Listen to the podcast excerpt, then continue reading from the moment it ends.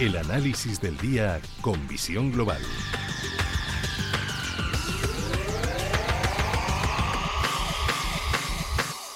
Y saludamos como todos los viernes a José Antonio Madrigal, director general de Urquieres. Muy buenas tardes, José Antonio. ¿Qué tal? Muy buenas tardes. Madre de mi vida, qué semanita llevamos sufriendo en Estados Unidos porque tenemos a los índices neoyorquinos cerca de mínimos anuales. ¿Qué es lo que está pasando al otro lado del Atlántico? Porque apenas hemos visto un pequeño rebote y después eh, rápidamente los inversores han vuelto a sentir cierto pánico, a sentir esa aversión al miedo, a la volatilidad, a la incertidumbre y se han decantado por las ventas. Lo estamos viendo, sobre todo el sector tecnológico, que vuelve a ser de los más castigados. ¿Qué es lo que ha pasado para que todo lo veamos de color de rojo?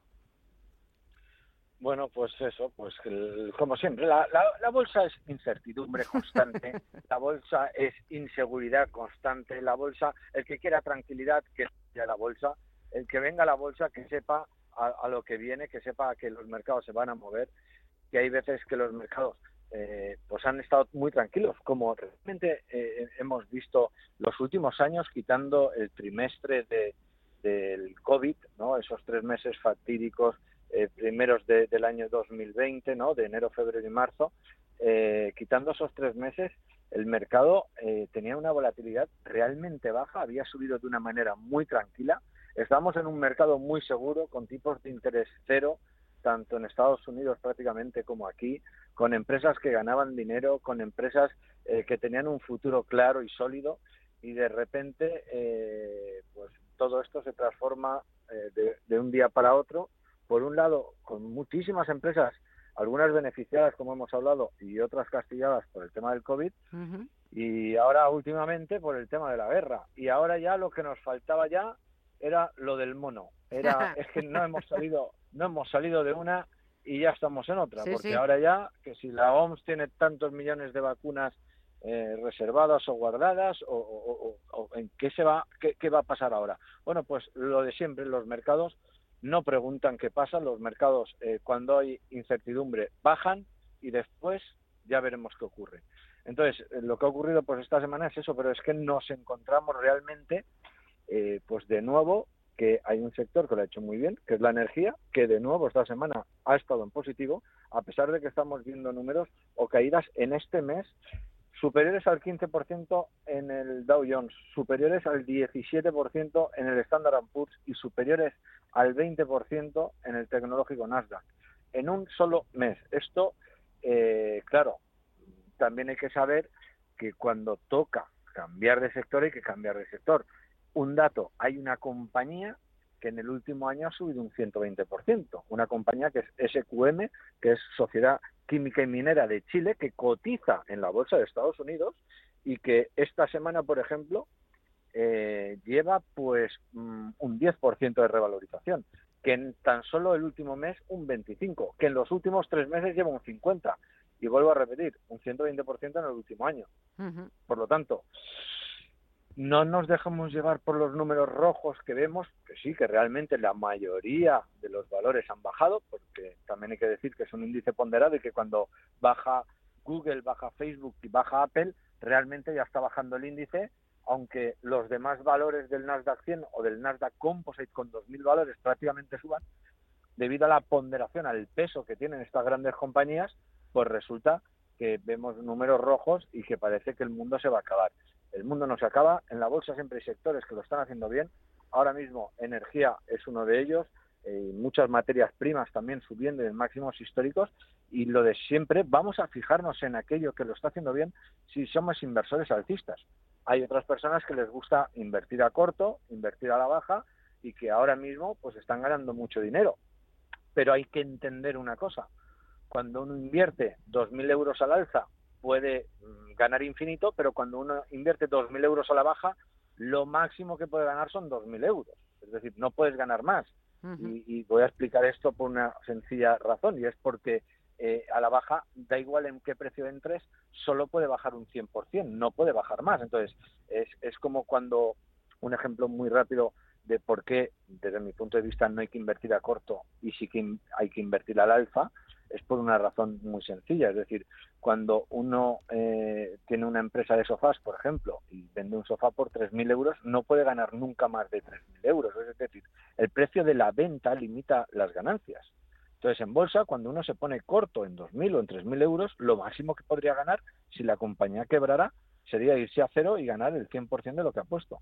Sin embargo, cuando uno invierte al alza es como comprar un coche histórico. Es decir, si yo compro un coche histórico, voy a poner por diez mil euros eh, y lo venden los hijos de los hijos de mis hijos, pues a lo mejor pueden conseguir un millón de euros. Es decir, es mucho más interesante estar buscando aquellas pequeñas acciones o aquellos pequeños sectores que lo están haciendo bien en este momento. Invertir al alza es, desde mi punto de vista, y es muchísimo mejor que estar invirtiendo a la baja en momentos puntuales. Y solo un dato más. Históricamente, en la bolsa de Estados Unidos, de cada diez años, ocho son positivos y dos son negativos. Es decir, aquella persona que se obceca porque esto va a bajar, esto va a bajar, esto va a bajar, bueno, pues ha tenido que esperar desde marzo del dos mil nueve hasta hoy, es decir, trece años, para decir que el mercado, oye, pues sí, mira, el mercado ha caído un veinticinco por ciento, vale, de acuerdo, pero has tenido que esperar trece años.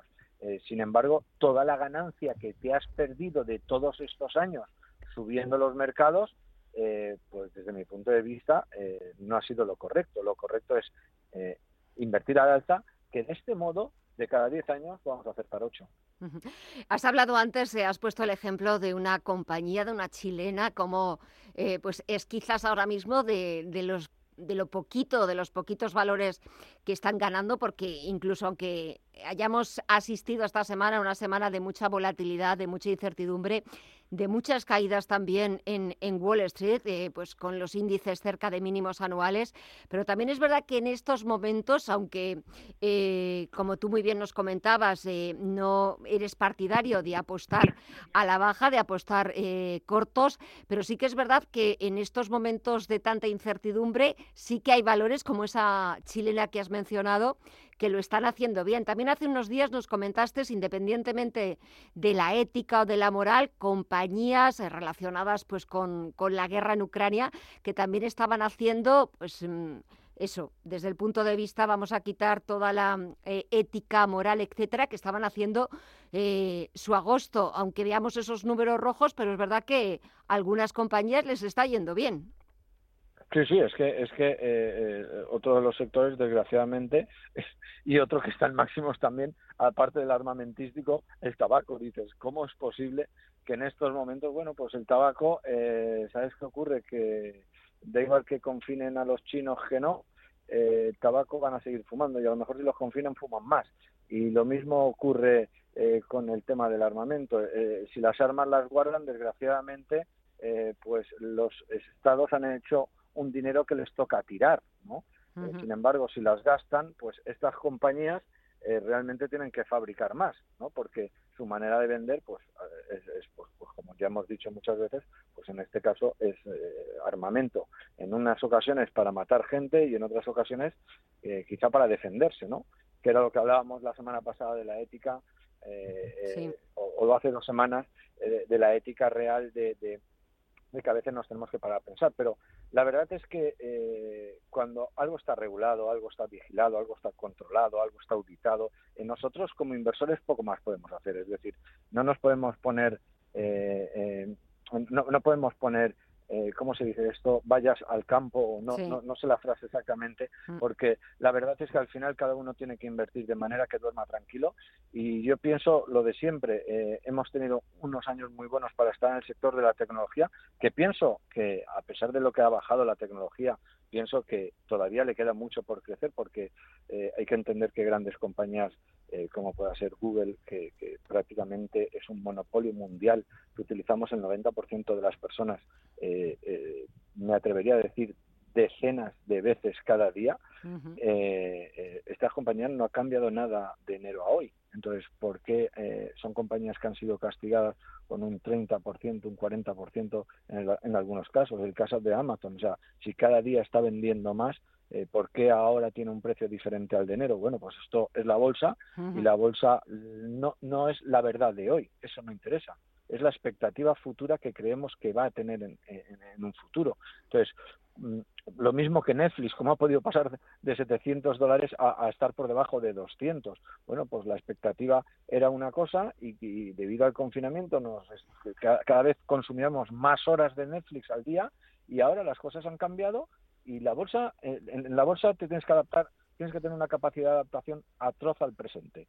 Y aquel inversor que tenga esto claro, tiene que tener claro ahora mismo, como acabamos de decir, pues desgraciadamente que hay que tener empresas de tabaco, que hay que tener empresas eh, farmacéuticas, que hay que tener empresas eh, de armamento, que hay que tener empresas eh, eh, de minerales, que hay que tener eh, empresas eh, de energía. Es decir, eh, lo que ahora sube, a veces nos guste o no nos guste. Si no te gusta, oye, pues tranquilo, que, que, que, que tienes miles de empresas. Mira, se calculan que hay ciento veinte mil productos ahora mismo en el mundo para invertir. ciento veinte mil. Madre Quiero mía. decir con esto, que cada uno, con que claro. encuentre sus cuatro o cinco preferidos, ya está. Como, no diría, el re... Como diría el refrán, José Antonio, para gustos los colores. Exactamente. Claro. Entonces, tenemos un, un amplio abanico ahora mismo en, en el mundo para invertir. Eh, tenemos la posibilidad de invertir en grandes compañías, eh, eh, mil euros, dos mil euros, tres mil euros. Yo creo que la bolsa es, es un sitio estupendo en el que hacer negocios, pero que los hagamos siempre con lógica, con sentido común, que gestionemos los riesgos, que no compremos cosas por el hecho de que las veamos baratas, sino que compremos cosas que creamos que tienen verdaderamente un, un futuro prometedor. Porque si el, el futuro es prometedor, al final las compañías van a subir sí o sí, van a pasar por máximos históricos sí o sí y se van a revalorizar y nosotros re- revalorizaremos nuestras carteras, que es de lo que se trata. Uh-huh. Eh, en esas, eh, esas compañías eh, que estamos eh, utilizándolas todos los días, excepto pues que ahora están pasando por un pequeño bache, eh, porque tampoco eh, nunca hemos visto tampoco subidas verticales, siempre tiene que haber unos descansos, unas pequeñas correcciones para que luego las compañías se sanen también y vuelvan a seguir creciendo, sobre todo si tienen unos sólidos fundamentos y unas sólidas cuentas, y hay que ir un poco también eh, eh, luchando contra las incertidumbres, la volatilidad y también contra la situación.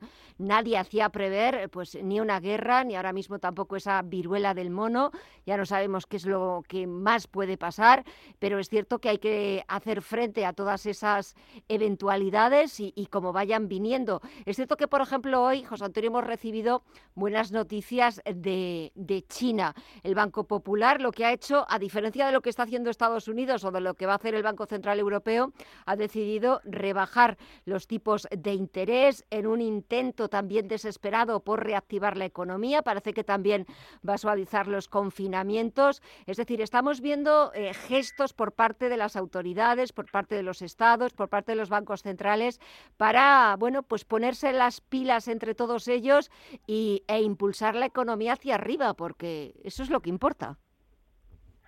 Sí, así es. Pero el caso de China es totalmente el opuesto, como acabas de decir, sí, sí. Eh, al de Estados Unidos. Y tiene un sentido y, y hay que entenderlo. Es decir, hay que entender que lo que ha conseguido China en los últimos treinta, treinta y cinco años, Eh, justo lo contrario que Japón, por cierto, que desde el año ochenta y nueve no ha vuelto a sus máximos históricos, es decir, que ya hace muchos años. Sin embargo, en las últimas tres décadas del mercado de China es que ha habido años de crecimiento de dos dígitos. O sea, esto que puede parecer un imposible para un, un país como el nuestro, ¿vale?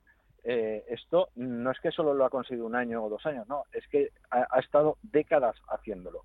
Eh, esto al final, ¿qué ocurre? Pues que llega un momento que no puedes subir a ese ritmo y hay que motivar a la gente, en este caso, pues a endeudarse, a, a, a que las compañías sigan invirtiendo eh, y, y sigan creciendo. Además, con la problemática que tiene China en este momento con el tema de la sanidad, como todos sí. sabemos ya, eh, con ese, desde mi punto de vista, yo no soy un profesional en la materia, pero desde mi punto de vista, eh, un equivocado pensamiento de COVID cero, que, que creo que eso es un, imposible, porque si fuera así no tendría que dejar entrar un extranjero nunca más en la vida en China.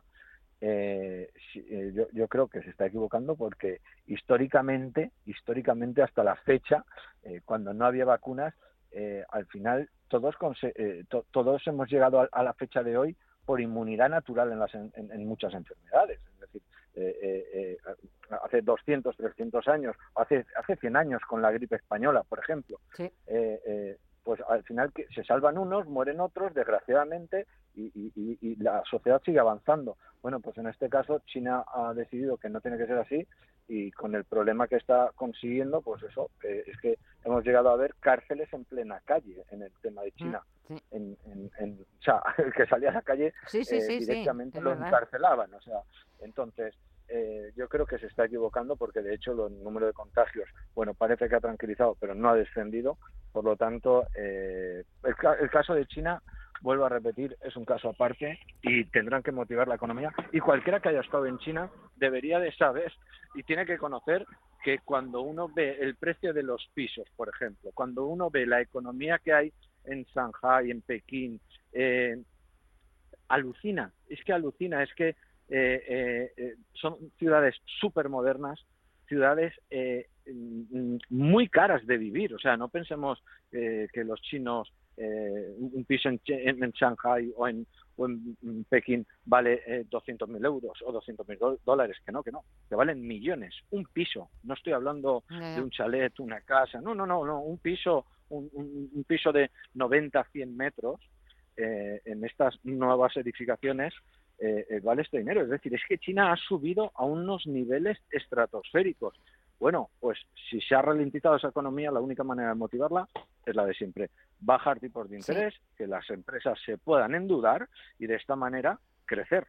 Pues mira, si te justo parece... Lo contrario, sí, justo, justo lo contrario a lo que estamos todo. haciendo aquí. Sí. Pues oye, si te sí. parece, me, me ha parecido muy interesante eso que estabas comentando de, de, del gigante asiático, de China, algo que muchas veces no nos hacemos una idea, pensamos que...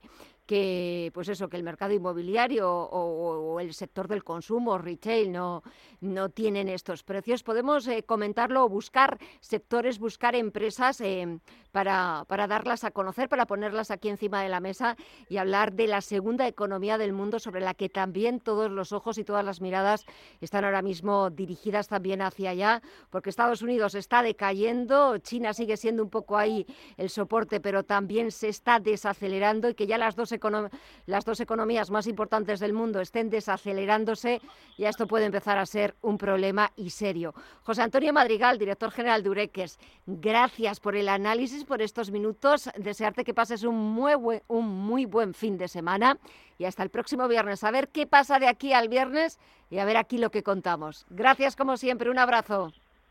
Un abrazo fuerte, feliz fin de semana. Chao. Chao.